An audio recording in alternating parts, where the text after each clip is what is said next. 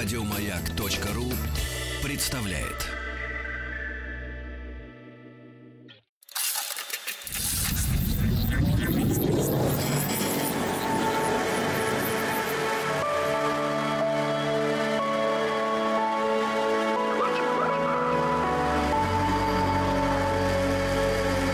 Стаховский лайф на маяке.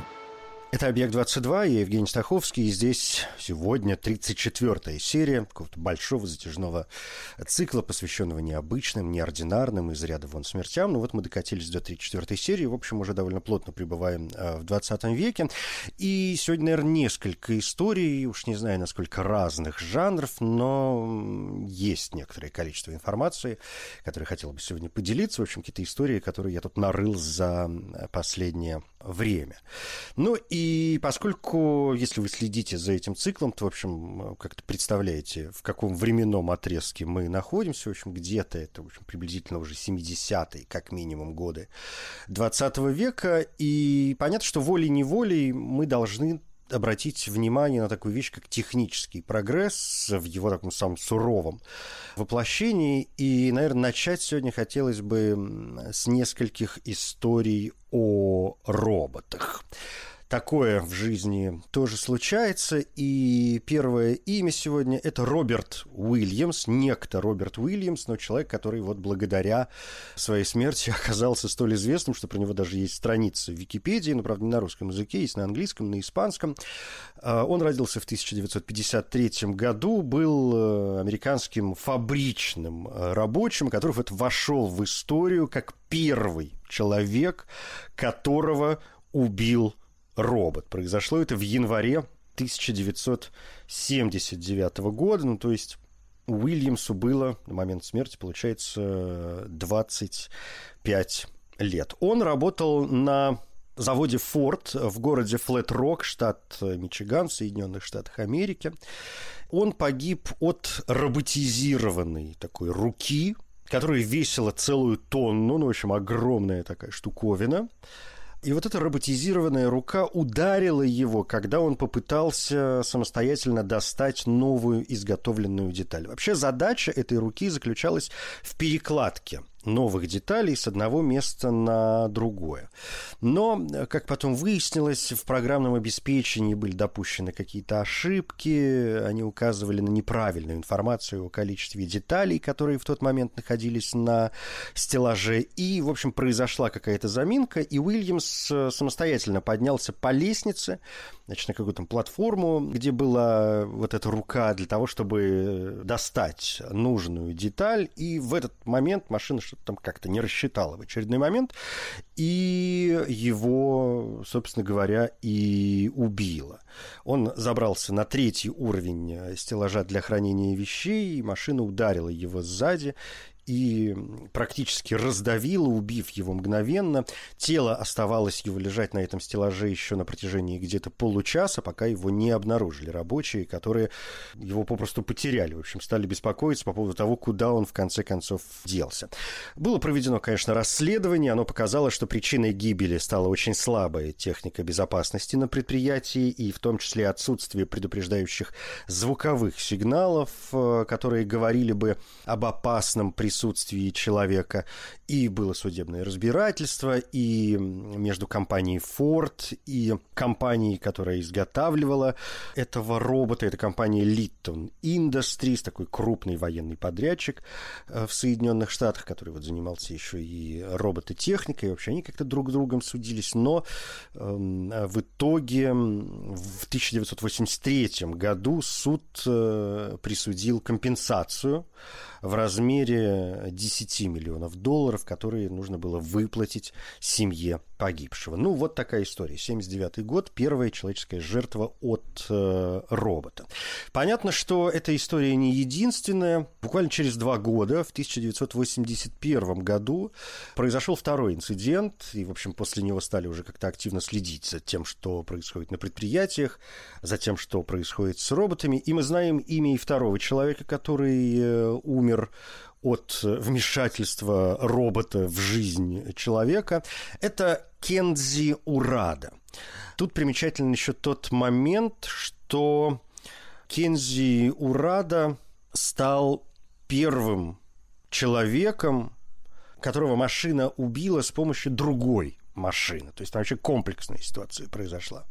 Это Япония, ну, по имени уже понятно, Кензи Урада, 81 э, год, завод компании Kawasaki Heavy Industries в городе Акасаки. Э, Урада производил ремонт одного из роботов. И позже уже выяснилось, что робот в нужный момент не был выключен, хотя должен был э, быть выключен, и такая же, в общем, механическая рука столкнула Кензи Ураду в дробилку, где он, собственно говоря, и погиб. Спасти его не удалось, подоспевшие к месту трагедии э, коллеги Кензи просто не знали, как выключить дробилку, потому что он занимался там ее ремонтом и вообще занимался ее обслуживанием. И после долгих разбирательств инспекторы пришли к выводу, что Урада не забыл выключить технику, что нужный тумблер он все-таки нажал. Однако после этого он сам же случайно зацепил за этот тумблер и активировал только что отключенное устройство. И судя по тому, что Кензи не остановила защитная решетка, которая должна опускаться была автоматически, если робот находится во включенном режиме, а тумблер был включен уже после того, как Урада пролез через ограду. И после случившегося производители сделали, конечно, определенные выводы и еще больше усилили защитные системы роботов. Но э, случаи все равно продолжали происходить, и разные издания, разные люди, которые этим увлекаются, составляют, прям следят за тем, что происходит в мире, составляют всевозможные списки, и их можно как-то найти. Я вот покопался тоже в интернете, в общем, обнаружил некоторое количество случаев на разных сайтах. Многое повторяет друг друга. Ну, знаете, там слова какие-то меняются местами. Ну, вот, например, сайт э, High News рассказывает несколько историй. Например, вспоминает историю Джошуа Брауна, который стал первым человеком, погибшим в результате аварии с участием беспилотного автомобиля. Трагедия случилась 7 мая 2016 года, когда двигавшийся по дороге американского городка Уильстон электромобиль Tesla Model S, оснащенный системой беспилотного управления, не смог определить, что перед ним находится, чистое небо или поворачивающая направо 18-колесная грузовая фура, и автомобиль Брауна словно влетел под центральную часть тягача, как нож в масло, и через мгновение вышел с другой стороны. Машина уже со срезанной крышей, вылетела с дороги, пролетела через два забора и затем врезалась э, в столб. Я думаю, что вы помните историю эту, ее очень много обсуждали, она произошла, а, как мы вспомнили, не так давно, в 2016 году, и было серьезное разбирательство тогда у Теслы внутреннее расследование, и компания заявила, что в софте автомобиля не было обнаружено никаких ошибок, и Тесла сразу попыталась оградить себя от любого обвинения в этой аварии. А об этом ЧП было публично объявлено лишь 30 июня, то есть через полтора, в общем, месяца после аварии. И в отчете говорилось, что автомобили этой модели проехали уже более 210 миллионов километров, и до сих пор не было ни одной аварии со смертельным исходом, когда для обычных автомобилей этот показатель в среднем составляет 150 миллионов километров. И также компания указала, что система автопилота ее автомобилей на момент аварии не была, конечно, идеальной, а потому правила четко требовали от водителя постоянного внимания и наличия рук на руле, и за время этой 37-минутной, как потом выяснилось, поездки Браун только на 25 секунд убрал руки с рулевого колеса, и они-то и оказались для него последними в жизни. Было проведено также расследование Национального совета по безопасности на транспорте, которое показало, что ни Браун, ни система автопилота перед столкновением не задействовали систему торможения автомобиля. Подушки безопасности электрокара не раскрылись до тех пор, пока автомобиль не вылетел с дороги и не проехал через кусты, расположенные на частном участке. Медицинские эксперты заявили, что Браун, вероятнее всего, погиб сразу после того, как э, автомобиль попал под тягач, а водитель тягача, в свою очередь, заявил, что Браун, по его мнению, смотрел фильм о Гарри Поттере в момент аварии, и проверка Национального совета по безопасности на транспорте действительно показала наличие микро-SD-карты с фильмом о Гарри Поттере, но не могла уже точно сказать, действительно ли Браун был отвлечен просмотром фильма на лэптопе, которые были также обнаружены в автомобиле, или он был занят каким-то другим делом. Ну, в общем, это как-то определить уже, насколько я понимаю, не удалось. И вот что случилось, то случилось.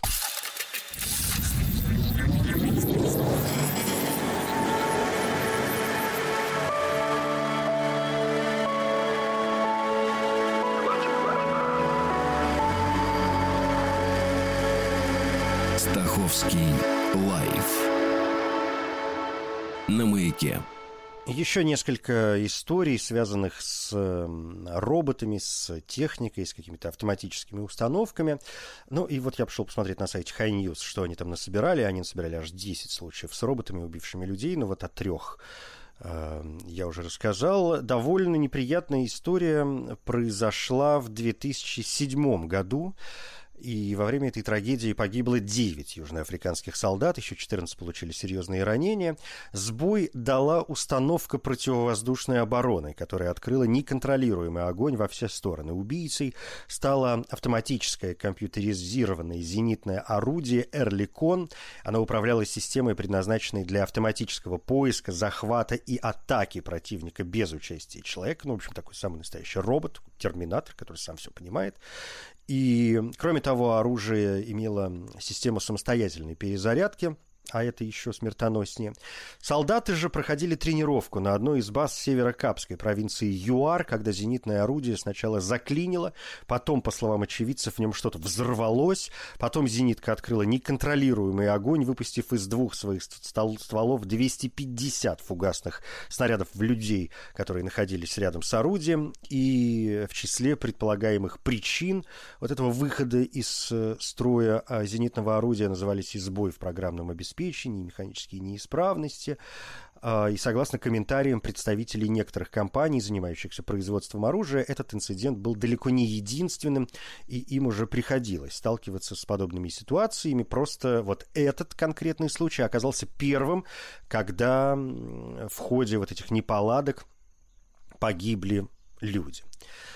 А, другая история связана с именем Микки Джонсона. 7 июля 2016 года в американском городе Даллас произошла стрельба со смертельным исходом. На почве гнева по поводу недавних убийств полицейскими нескольких темнокожих жителей, прокатившихся волной в различных городах Соединенных Штатов, Мика Джонсон застрелил пять полицейских ранил еще девятерых, двое из которых были гражданскими. Первых трех полицейских он убил около девяти вечера во время еще мирных на тот момент протестов. После этого он попытался скрыться в колледже в Эль-Центру, где на входе убил еще одного офицера полиции и занял выжидающую позицию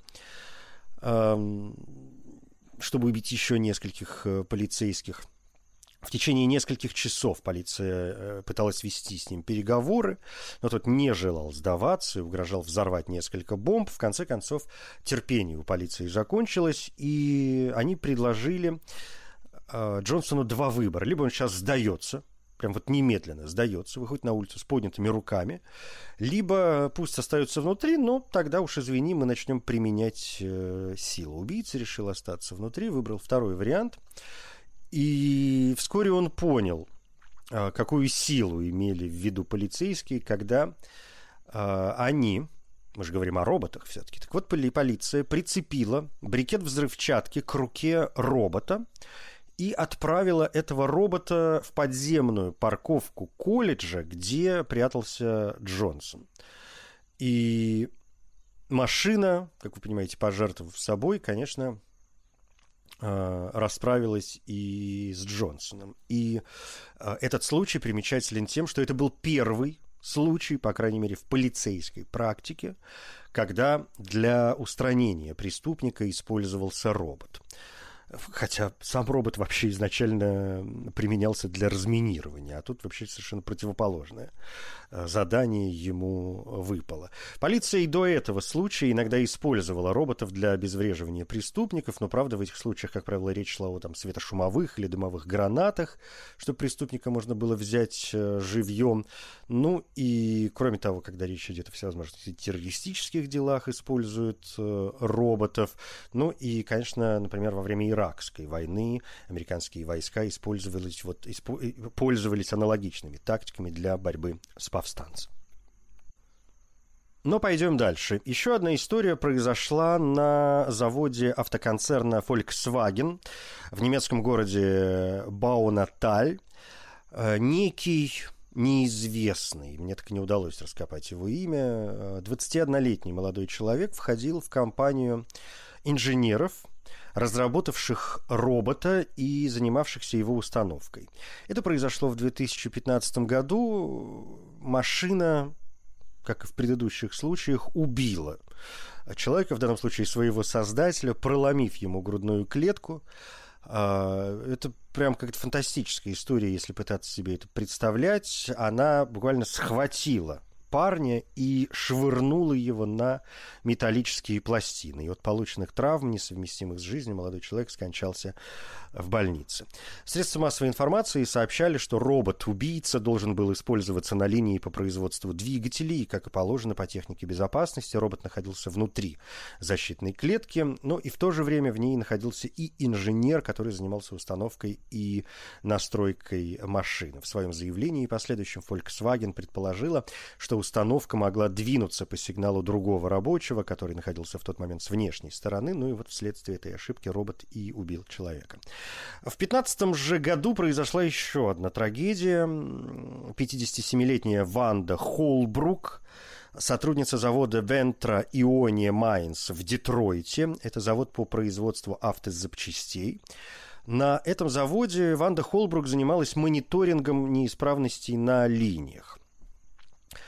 И э, причиной ее смерти стал э, сбой в механизме робота, который буквально своими руками раздробил ей голову.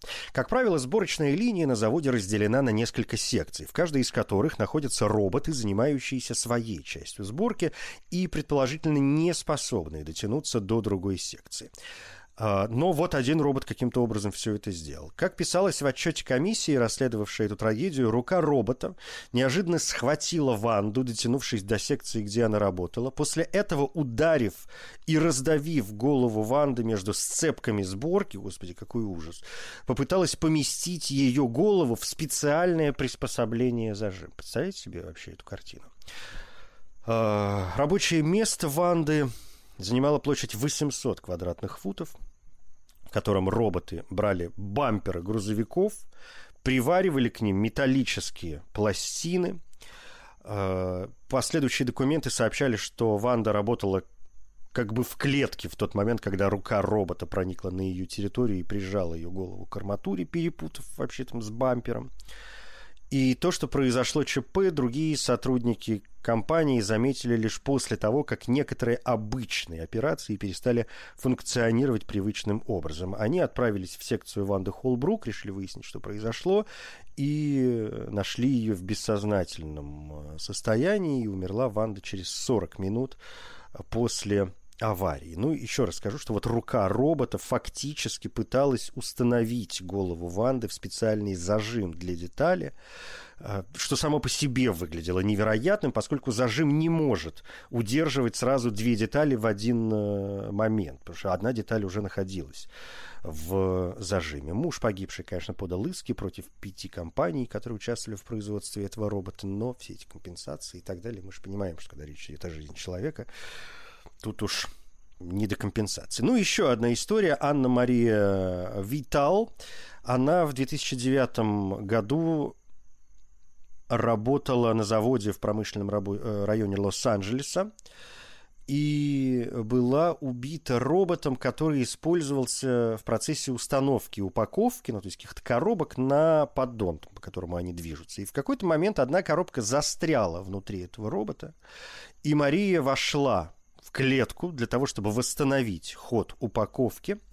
Ну и дальше обычная уже для нас сегодня вполне привычная история. Поскольку машина была включена, робот схватил женщину, подумав, что она тоже упаковка, с которыми он работал, и затем попросту раздавил ее тело, несмотря на попытки механиков ее освободить.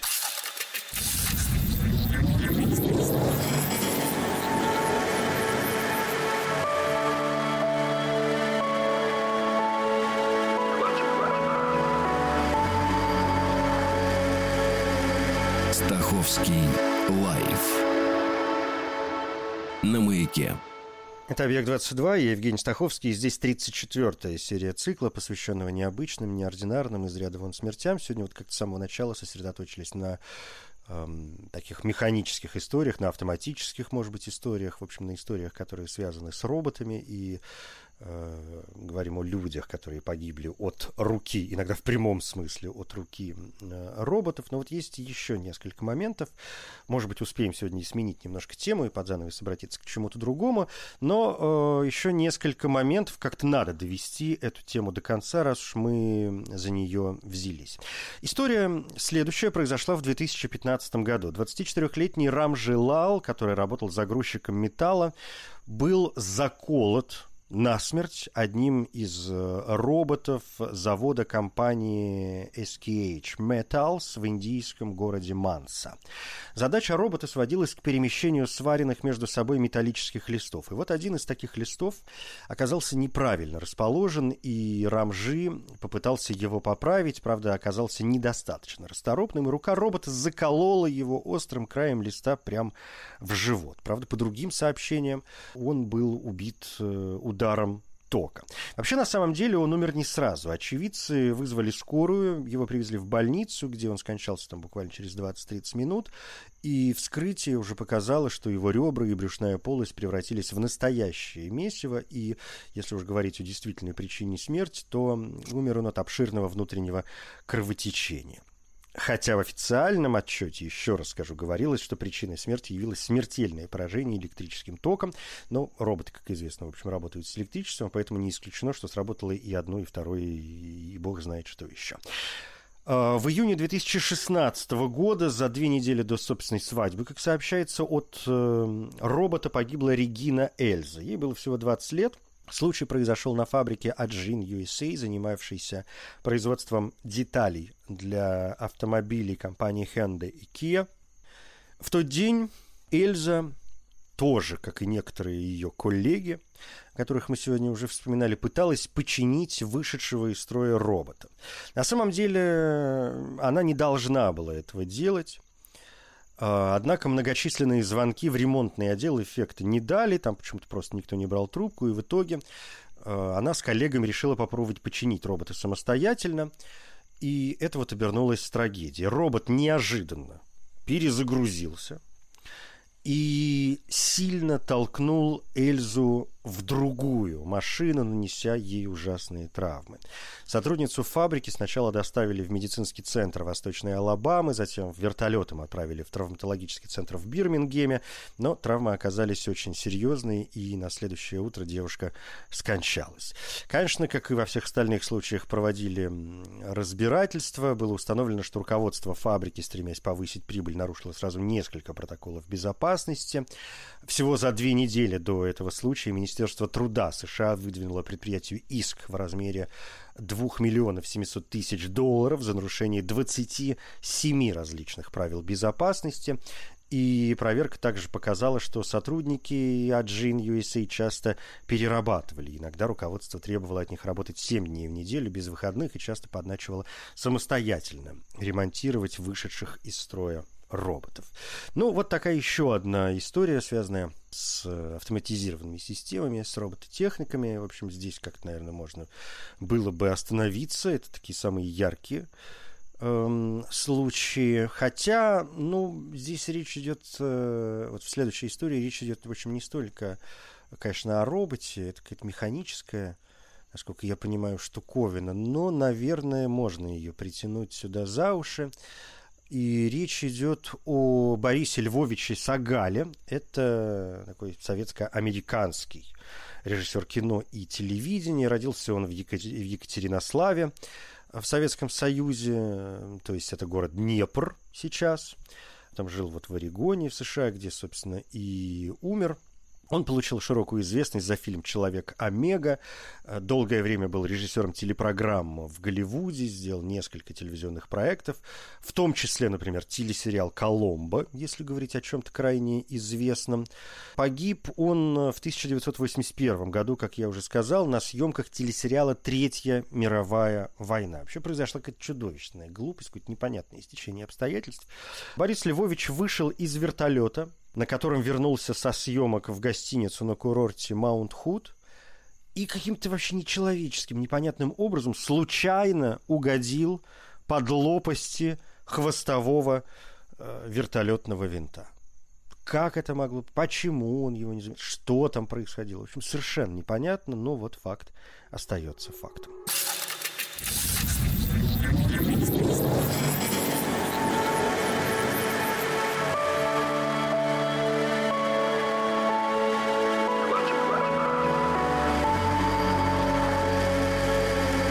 Стаховский лайф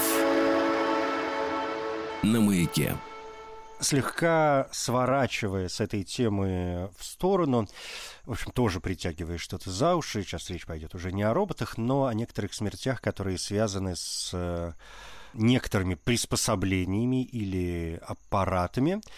И здесь я бы, например, вспомнил о Кити Уильяме Релфи. Довольно известное имя.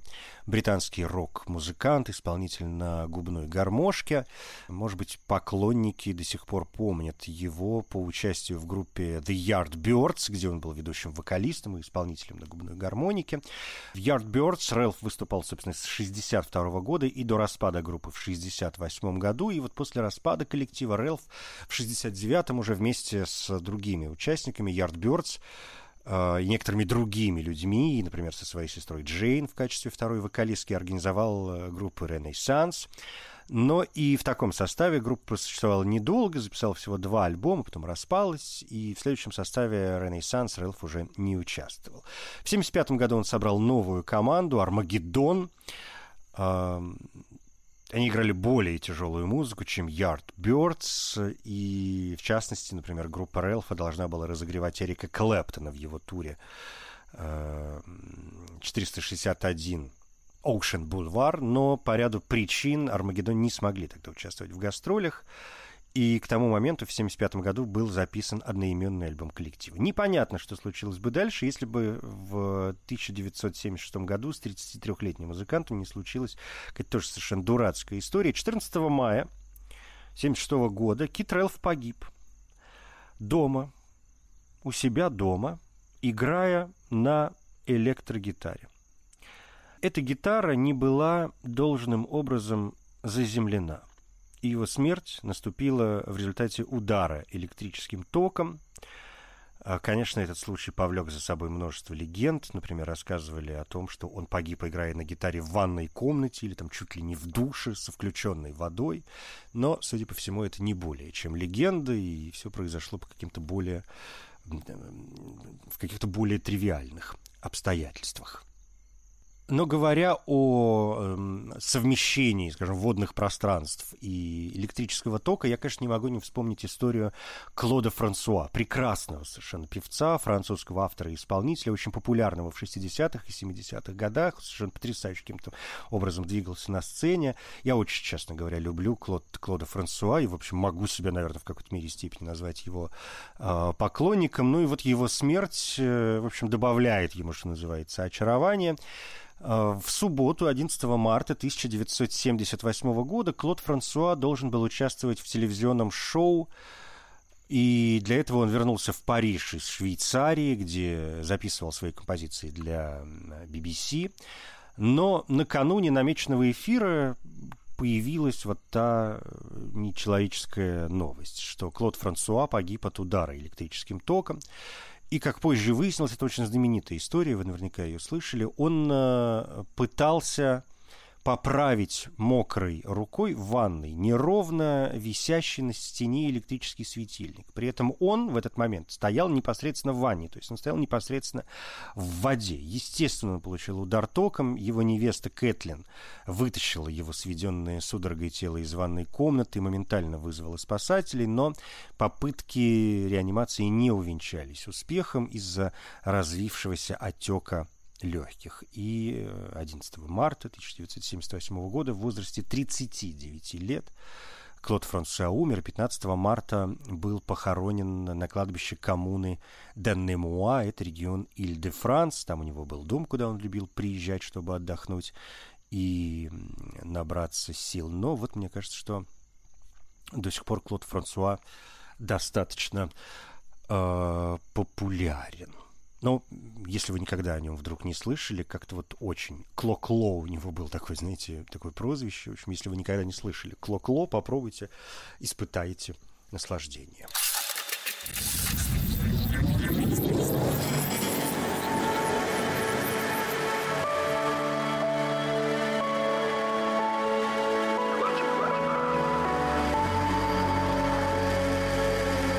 Стаховский на маяке. 34-я серия цикла, посвященного необычным, неординарным из ряда вон смертям. Но вот сегодня обратились к каким-то таким э, роботизированным историям. Давайте под занавес что-нибудь почти смешное. Смотрите, что произошло в ноябре 1983 года в Соединенных Штатах э, Америки, в Сан-Франциско в баре «Кондор». Этот бар в Сан-Франциско был не только известен тем, что он был одним из первых баров в США, где был официально разрешен стриптиз, но и получил некоторую известность благодаря довольно нелепой смерти на сексуальной почве. В этом баре с потолка в центре большого танцевального зала, то есть представляете себе как-то вот эту картинку – во время вечеринок э, в центре зала опускался сверху белый рояль, на котором танцевали обнаженные или там полуобнаженные девушки. И вот в ноябре, вот в ту роковую ночь, сразу после закрытия заведения, охранник Джимми Ферроццо, мы знаем имена, и э, стриптиз-танцовщица Тереза Хилл решили немедленно заняться сексом и непременно на крышке этого рояля. И в процессе, увлекшись, ну, в общем, можно парочку понять, они не заметили, как случайно привели в действие гидравлический механизм, который стал стремительно поднимать рояль к потолку. Надо ли пояснять? Вы сами уже прекрасно знаете, что в результате этого подъема к потолку Ферроца был раздавлен насмерть, а Тереза Хилл, которая находилась под его телом с перебитыми внутренностями, прожила еще несколько часов, но спасти ее тоже не удалось. Вот такая печальная история. 35-я серия, конечно, будет. Ну, там через недельку, видимо, как обычно. Это «Объект-22». Я Евгений Стаховский. Спасибо. Еще больше подкастов на радиомаяк.ру